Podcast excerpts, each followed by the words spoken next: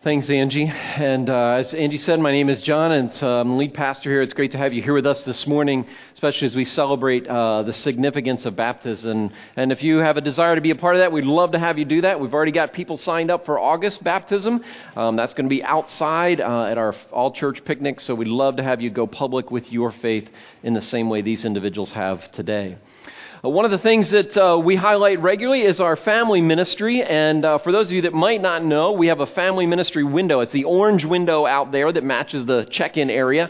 And we have resources that we provide for our families all the time. And one of the seasons of family life that sometimes get forgotten is when the kids move out of the house. So some of you may be anticipating that with graduations and weddings and, and kids moving on to college and all those transition happening. But the parenting process doesn't end there. Actually, I would suggest it may even get harder because you know more and you have less control than ever with your adult kids. And so I want to encourage you towards a resource that's in our window out there for uh, you to get a hold of and uh, go through and spend some time with. It's called Doing Life with Your Adult Children, and I love the subtitle Keep Your Mouth Shut and the Welcome Mat Open. And uh, so it's a great resource if you are in that parenting season where your kids are moving um, into those years. We encourage you to consider checking that resource out. Well, this morning we're going to continue our series that we started last week entitled Unconventional Wisdom. Unconventional Wisdom. And we're looking at statements and phrases that you may have heard um, that we want to encourage you to rethink, re explore, and look at these from a different perspective. And this morning we want to look at, this, at the statement that says, My faith is a private matter. My faith is a private matter. You believe what you believe, I'll believe what I'll believe, and we're not going to talk about it. You know, in our culture today, we can talk about everything that's going on with the Kardashians. You know, we can talk about the sex affairs of our political leaders. We can talk about the final episode of Game of Thrones or the last uh, Avengers movie, but we can't talk about our faith. And so this morning, I want to question this idea that my faith is a private matter. You say, John, why are we questioning that idea? The reason we're questioning that idea is because people are looking for answers to the deepest questions in their lives. They're looking for questions about meaning. They're looking for questions about purpose. They're looking for questions about what happens when life comes to an end. They're looking for questions about how to deal with guilt and shame. They're looking for freedom from the things that they feel powerless to attack. And if we never talk about them, we just stay on the trivialities of life, just on the surface. But there's a second reason why I think it's vitally important for us to talk about this issue. And that's because, as people of faith, if you're a person of faith, you have a responsibility to help people answer these questions. Now, maybe this morning someone invited you to the baptism or a friend brought you here and said, Hey, I'll take you out to lunch. You're like, I'm not going to pass up a free lunch, so I'll come to church if I have to get it. Um, and so maybe that you're not a person of faith this morning. Maybe you're exploring faith or, or not, you're not quite sure about the whole faith thing. And my hope for you this morning is that as you listen to this message, you'll get a better understanding of why sharing our faith is so important to people of faith and what God has to say about the way that it should be done. You see, people of faith have a certain responsibility to offer answers to these kinds of questions that people are asking. You say, why is that true? Well, in the book of Second Corinthians, if you want to grab a Bible and turn there, it's page 938. There's Bibles in your seat so you can follow along in your phone or app. Um, 2 Corinthians chapter 5. Uh, uh, this is a letter written to a church in Corinth. Um, it's a community that Paul wrote to numbers of times. And as he wrote these letters to them, he said this in 2 Corinthians 5:17, if anyone is in Christ, they are a new creation. The old has gone, the new is here. And that's what baptism is a celebration. It's a celebration of someone who says, There was a time in my life where I was living my life about me. That's all that mattered. It was just about me. And I recognized that life was hollow and empty, and I needed Jesus. And Paul goes on to say, he said, All this is from God. This is from God who reconciled us to himself through Christ, through the cross. So God and mankind were separated. They were in conflict. They were enemies of each other. And God brought them together through the cross. And then he gives those who now Christ followers this ministry of reconciliation.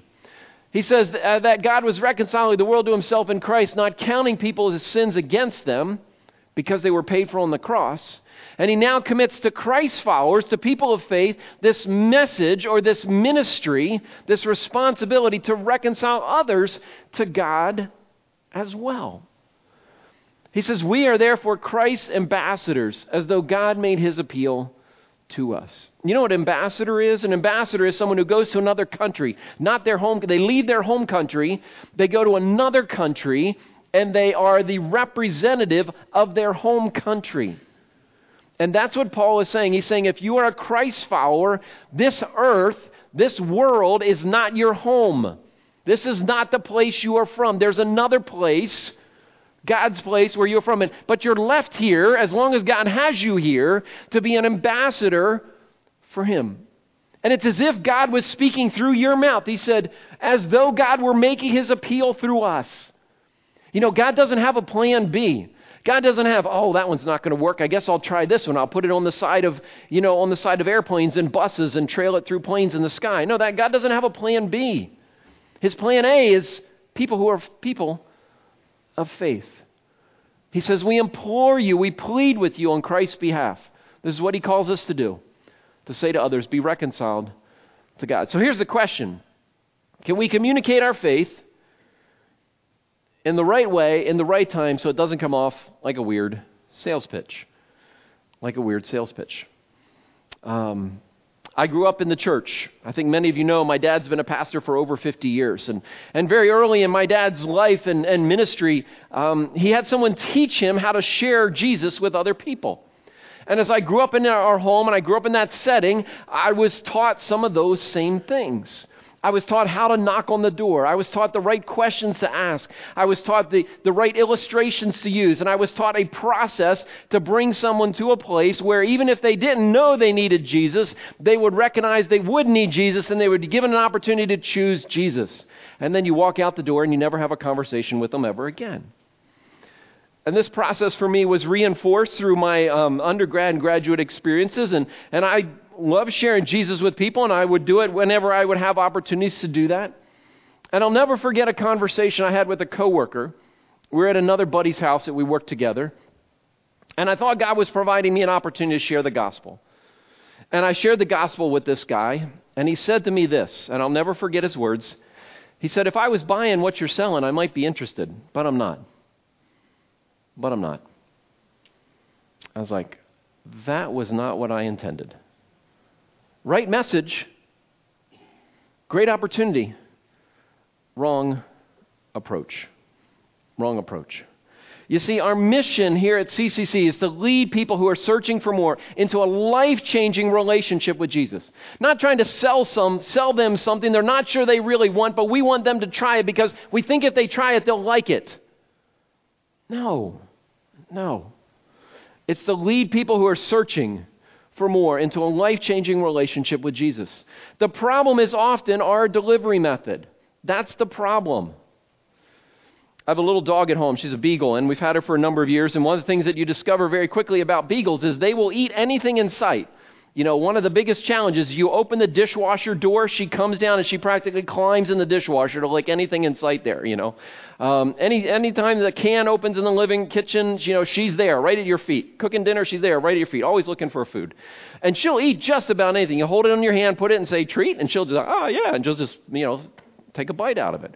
So, um, She's been under a little stress as my son's going away to college and we're not at home as much, and so she doesn't like being home by herself. And so uh, the vet suggested these pills. So we're like, okay, we're drugging our dog now, but uh, we'll try it, you know, so uh, we'll do anything. And uh, she was really stressed. So we took the pills and cut them in half, and I, I held one. I was like, treat, Casey, treat. And she looked at it and took one look at it, and she walked away. Didn't want anything to do with it. Now, how she could know that wasn't a little dab of ice cream and a, it was a pill instead, I don't know. Um, but she didn't want anything to do with it. And so so I've had dogs for all my life. So I'm like, come here, Casey. So she comes, and I'm like, and so I pry her jaws open, stuff it down her, clamp her snout shut, and, you know, rub her throat, and sure enough, it goes down. She's squirming the whole time, you know, like this, and, you know, in convulsions practically. And my wife watches this happening, and my wife says, um, if that's what it's going to take to do that to the dog, ah, we're going to get rid of the dog. I'm like, oh, man, I've got to find a better way. So, um, I'm like, what can we do? What can we do? So I thought, what about peanut butter? She really loves peanut butter. You know, she loves to lick the empty peanut butter jar. That's one of the highlights of her life. And and so um, so I got a little peanut butter and I took the pill. I wrapped the pill in peanut butter and I said, "Come here, Casey." And she came with her tail wagging, you know, all excited. And I held my finger out and she chomped the whole thing, basically bit my practically bit my finger off. And I can hear her chewing the pill inside of her mouth.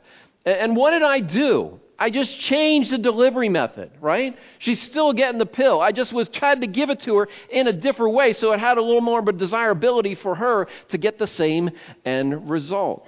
And the problem, I think, is too often with our faith, we don't pay attention to the way that we communicate it. And this morning, I want to talk with you about this.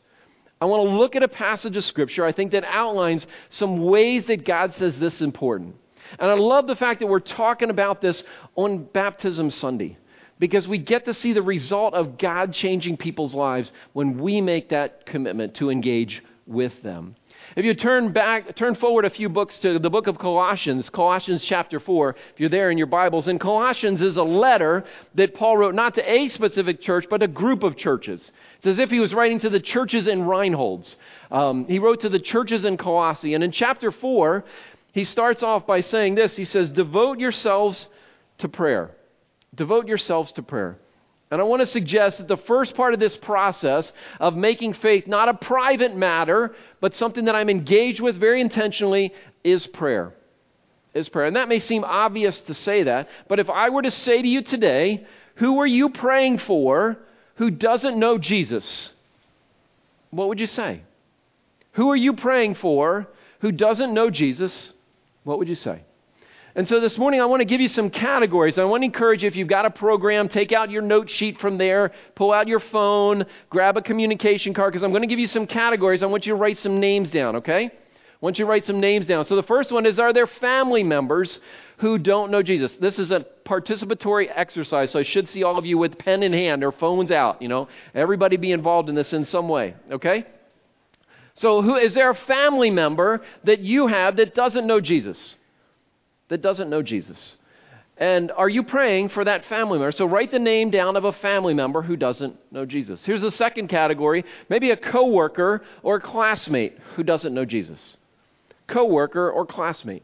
Now, in my situation, all of my coworkers are followers of Jesus, so I have to think broader outside of that. So I think of maybe it's the waitress who waits on me nearly every week when I'm in Park Place having breakfast with one of you. Or when I stop at Dunkin' Donuts and get coffee and the woman who's there. Maybe that's who I'm praying for. Um, third category is how about neighbors? How about neighbors? This is a big one for me. It's neighbors. When I stand out my back door and I look at the people's houses around, and I know most of their names, not all their names. Or I go out my front door and I look at the houses that are around. You're like, ah, John, all I got is squirrels and deer out there when I do that, you know? So you might have to go down the street a little bit. But are there people that are around you who you're like, I don't know if they have a relationship with Jesus. And lastly, friends. Friends. Is there a friend whose name you would put down on that sheet of paper who doesn't know Jesus? I have a guy that's been a friend of mine probably about a dozen years. And um, still praying for him to choose Jesus. Still praying for him to choose Jesus. And I want to challenge you to do something this summer as we're beginning this summer. I want to challenge you to write down those four names somewhere. If it's on a piece of paper, if it's on your phone, if it's somewhere. And I want to challenge you to pray for those individuals every day for the whole summer. Every day for the whole summer. And I want to give you some very specific things to pray for for them. The first is to pray for opportunities. Pray for opportunities. Paul said, and this is a verse I read earlier, devote yourselves to prayer. And then he goes on to say, and pray for us that God might open a door for our message. Paul says, I'm praying for the door to swing open so the message can go out to those individuals. And so, my challenge to you is pray for an opportunity, pray for an open door that that might happen. One of the things that's interesting about Paul, if you look at this last verse, he talks about, I pray that we could proclaim the mystery of Christ for which I'm in chains. He's actually in prison. Now, if I was Paul and I was in prison, I would be praying for my attorney. And I would be praying for the, for the jury verdict to go my way. Or I'd be praying for an angel to come from heaven and open the doors in the mouth. I'd be praying for something else other than opportunities. And, and Paul just kind of reminds us here he's an ambassador. and he lives like an ambassador everywhere he is. And says, God, maybe you'll give me an opportunity here. Maybe you'll give me an opportunity here. Maybe you'll give me an opportunity here. But I want to challenge you to be praying for the people that are in your life. The second thing to pray for is to pray for courage. To pray for courage. Look at what Paul says in another book, Ephesians 6. He says this so that I will fearlessly make known the mystery of the gospel. And then the next verse, verse 20, says, I'm ambassador. There's that word again. Pray that I would declare it fearlessly as I should. And so the second thing I want to encourage you is pray that God will give you confidence. Pray that you won't shrink back in fear. Pray that you will take a step and have a conversation with someone. I'm not suggesting that you have three points in an outline and you lead them in a prayer in that moment. I'm saying that you simply ask the question. When things are happening in the world scene, say, What do you think about that? When someone that you both know is navigating the end of life, how do you navigate the end of life? When someone's facing a difficult situation, to say to them, How would you navigate that if you were in this same situation? You see, you're asking God for an open door to begin a conversation with them about things below the surface. And the last thing is to pray for clarity. To pray for clarity. Don't add a whole lot of other things to the gospel. You know, you start talking to people about stuff that is below the surface, and you can get caught up in a whole lot of issues. You can get caught up in political issues. You can get caught up in the issue of abortion. You can get caught up in the issue of gay rights. You can get caught up in the issue of gender identity. You can get caught up in all kinds of other issues. Are they valuable things to have conversations? Absolutely. We're going to talk about how to do that a little bit later. But it's important we don't lose sight of the fact that if you are a follower of Jesus, he says, you're an ambassador. You're my only shot. I don't have a plan B in the lives of these people that I placed you in. And it doesn't have to be complicated. I love the story in John 9 where there's this guy that Jesus heals and he's getting um, put through the ringer by people saying, How did he do it? And why did he do this? And why were you blind? And what happened? And the guy says, I don't really know. All I know is I was blind and I met Jesus and now I can see. That's it. Plain and simple. It's not very complicated. And so I would encourage you, if you're a follower of Jesus, can you share your story in a simple way? Can you share your story in a simple way? What was your story like before you met Jesus? How did you meet Jesus? And how's it changed your life? And it doesn't matter what your story is. I met Jesus when I was a little kid, and I was scared and I wasn't sure about some things. And I discovered that Jesus could be someone that could walk with me through those things and give me hope and peace, not only in this life, but in the life to come. And it's altered the course of my life. Course of my life. So the first thing to do is pray. First thing to do is pray. And I think most people with faith can say, I can do that. I can pray. I can pray. Second thing I want to encourage you to do, and there Paul says, pray that I may proclaim it clearly. That's the clarity piece. The second thing is invest. Invest. Invest by loving someone. Invest by serving them. In, invest in the life of someone else. Because one thing about faith, while I'm suggesting that it's not a private matter, it is very personal. It is very personal. And we don't talk to people we don't know about personal information. It requires us to do what? Build trust with them. It requires us to build trust so we have influence. And this is a difficult one because for many of us, we've come out of church backgrounds and church experiences where we were taught that there's like this wall of separation between people of faith and people who are not of faith.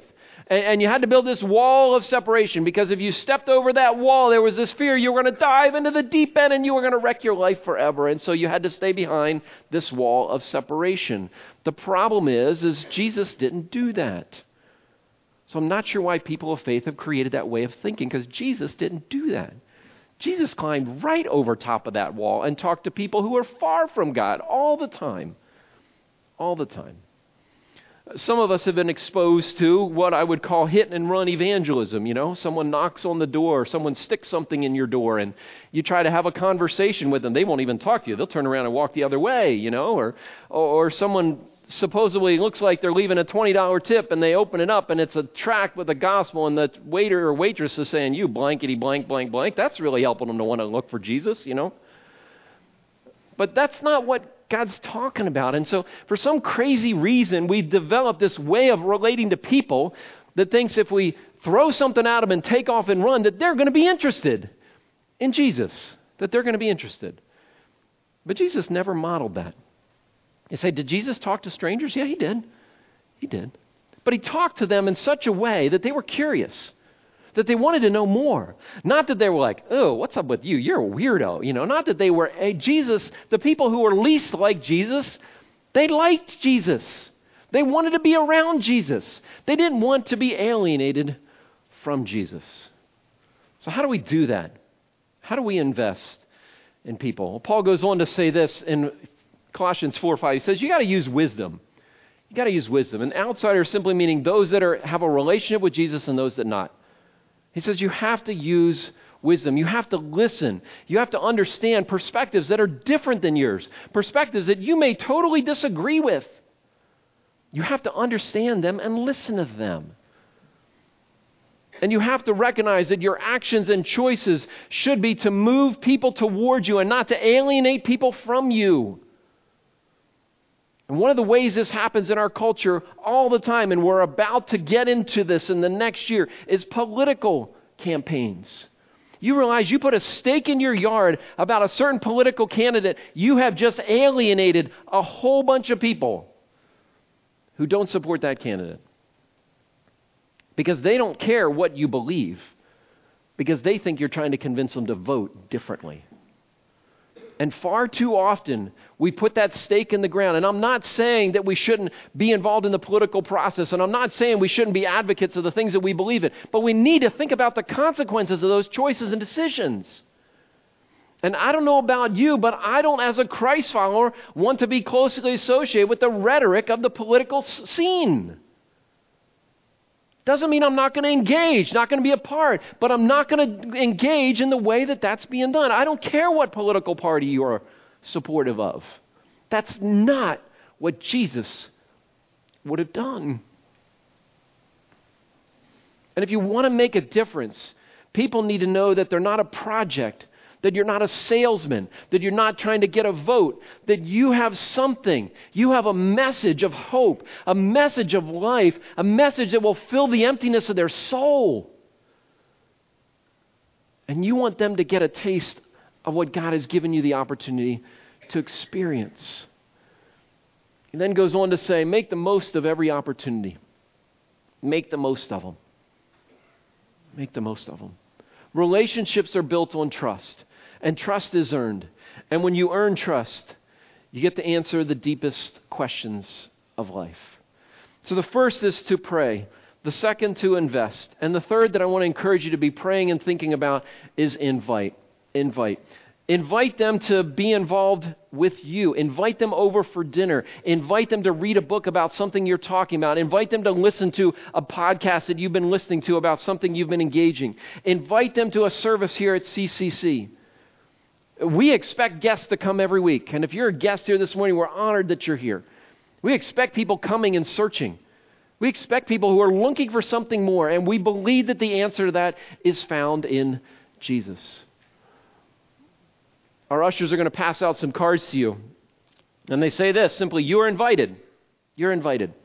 And uh, we're going to ask you to take these cards, but not do anything with these cards for three months for three months. We want you to take these cards and take that list and sit home and pray for three months about someone that God might want you to invite. And this fall, when we do a series entitled Overwhelmed, let me ask you this question. How many of you at this point in time in life are feeling overwhelmed? Let me see your hands. Okay, so are most of your friends, right? So we're going to do a series talking about something that's very relevant to life. And we're going to say, bring your friends. Bring your friends. And we're going to talk about how do we navigate life when we are overwhelmed. You know, as we talk about this third piece, this invite piece, this is where the tension starts to push up for us. Because most of us are like, I can pray, John, I can do that. I'll pray for a couple people. I'll do that all summer, just like you talked about. Most are like, I can invest. I can care about people. I can be involved. I can get to know them. I can be kind and friendly towards them and, and respectful to them.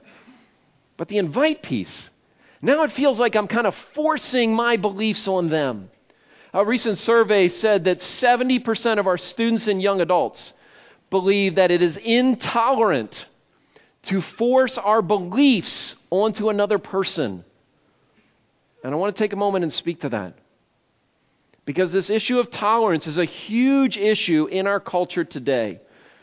Our culture says tolerance is everyone's viewpoints and beliefs are equally valid. That's what our culture says.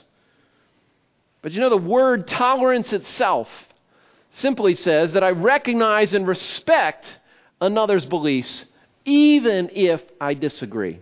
Not they're all equal, we respect them equally. Tolerance says all truth is equal.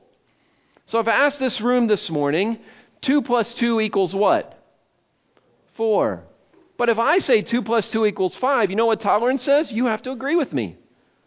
All truth is equal. Tolerance says you can't offend me.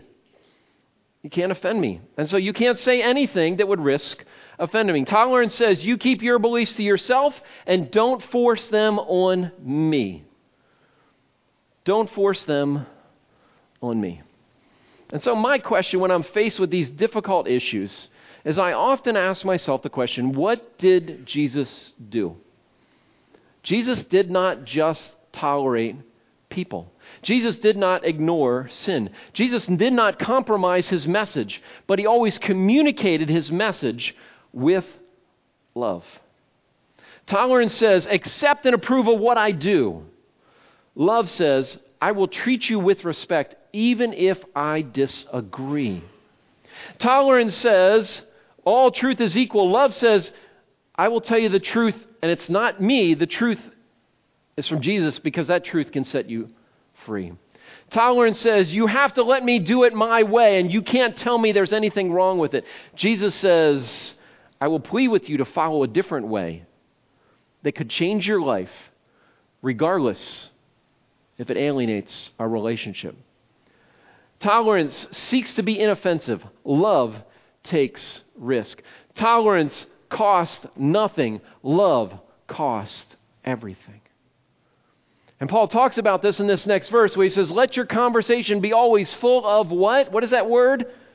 Grace. Full of grace. Seasoned with salt. Salt adds flavor. Salt brings out the taste. Salt makes you want more. And this is exactly what Jesus did. John, when he was writing about Jesus, called him the Word. In the end, he says, Who came from the Father, full of what? Grace and full of truth. 100% grace, 100% truth. Both. Both.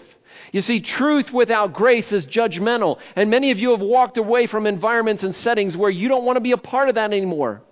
And so the danger is we've gone to the other side and now we're filled with grace. But grace without truth is just sentimental. And Jesus offered something more. Peter describes it in this way. He says, In your hearts, revere Christ as Lord. Always be prepared to give an answer. To everyone ask you for the reason for the hope that's in you.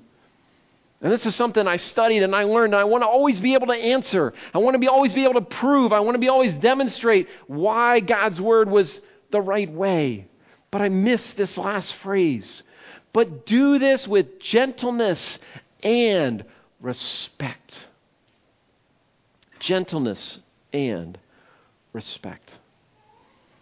I want to give you an image to walk away with that maybe will help you see this.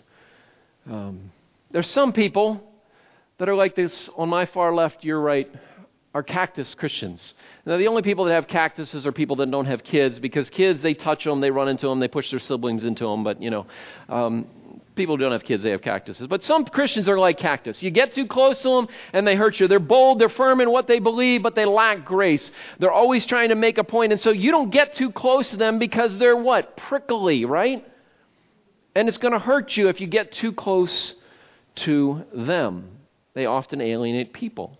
But on the other side of the continuum is chameleon Christians. Chameleon Christians. And they're fun. They're the life of the party. They love to be with you. They do their best to blend in. They're full of grace. Full of grace. And that's the other side of the continuum. Now, hang with me on this next illustration. The middle is contagious Christians. Now, you want to be around that, don't you? You know, someone who's coughing and sneezing and, you know, but you if you're around that, what's going to happen? You're going to get stuff sprayed on you, right? As much as you don't want it to be. And you're going to catch something as much as you don't want it to be, as much you try to wash your hands and, you know, take stuff, you're going to get you're going to catch something. And if you can get past the grossness of that, you know, I think there's a component of that of what our faith should be like. Remember, the people who were least like Jesus, they liked Jesus.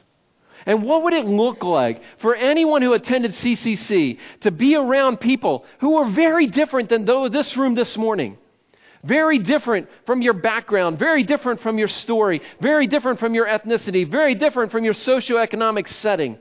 But they liked being around you. Because while they didn't agree with you, they liked the fact that you were gracious. While they didn't always see eye to eye with you, they liked the fact that you cared about them. And while they weren't sure they're ready to follow your Jesus, they knew that there's something radically different about you. And they liked being around you. And so these cards that I've given you, I want you to take them home with you. I don't want you to do anything with them. Far too often the church says, hey, go do something, go invite. I'm like, no, no, no, no, no, no, no. We need to pray first. Because I think in praying, God's going to do something in your heart. God's going to soften your heart. God's going to remind you of your own story. He's going to remind you of where God brought you from. And that the ground at the foot of the cross is level. It's level. And then he's going to invite you to encourage you to invest and spend time caring and being involved and, and having cookouts and hanging out over the fence and talking to coworkers at work and caring about their lives, caring about their story, caring about what's happening in their world. And then when God opens that door, for you to have the courage to walk through it and invite them into something that just could change their lives. There's a story and I want to close with this that some of you may have heard, but it's a story of an old guy that was walking down a beach. And as he was walking down the beach, he would pick something up and throw it in the water. And he'd walk a little bit, pick something up, throw it in the water. And someone was watching him up on the boardwalk. And they watched him go down and come back. And the next day, down and back. Next day, down and back. And what, what's that guy doing? Finally, walked down and said to this guy, What are you doing? He's like, I'm just you know, these starfish, they wash up on the beach and just picking up and throwing back as if they sit out here on the beach before the tide comes back and they get washed in with the tide. They don't get washed back out, they're all going to die. And the guy says to him, Why, why are you bothering with that? Why, you're not going to save all these starfish. Doesn't really matter. Guy picks one more up and he throws it. He says, It matters to that one. In each of our lives, there's people that God has placed you next to, encircled you with. And He said, You are my ambassador to make a difference for them. So while your faith may be personal, God says, Don't keep it privately to yourself. I've got a much more important job for you. Will you bow your heads with me and pray as we close?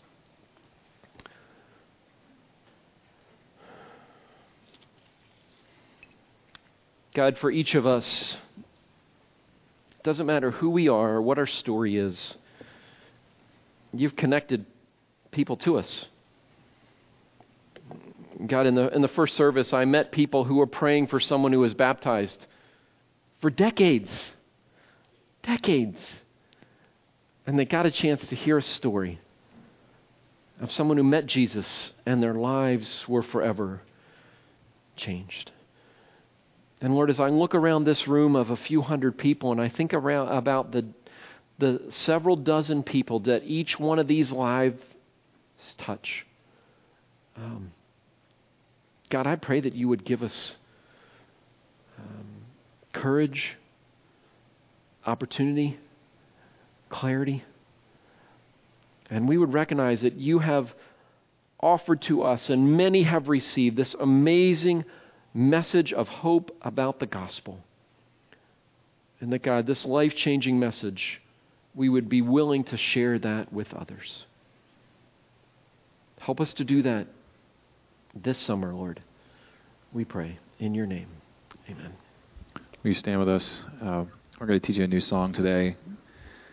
It's called My Liberty. And there's two phrases. This is a lot of fun to sing this song. I don't want you to get lost in the fun of it, but the there's two phrases in here really stick out that I think really connect with the testimonies that we heard uh, this morning, as well as um, the challenge that John brought uh, from the Word today.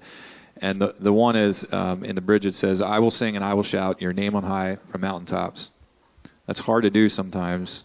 And in the chorus, it says, I'm running to you wild and free. I feel like when we experience our faith in, in a really deep way, it, it makes us a little bit wild. And um, people hear that freedom in our story, in our life, and that's what it takes to become that contagious Christian that John was talking about. So sing along if you know it, and we'll, we'll teach it to you. There's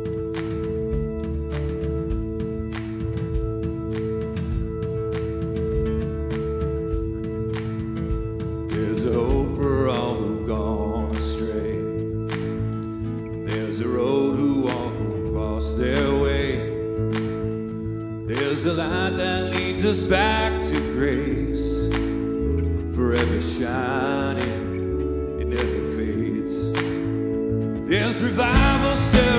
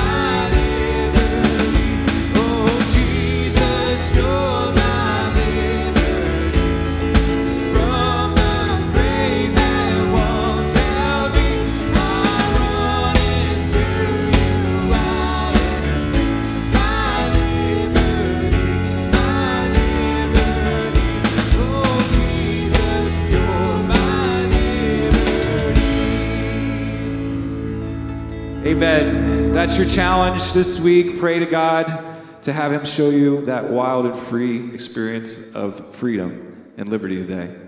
Thanks a lot. Have a great weekend.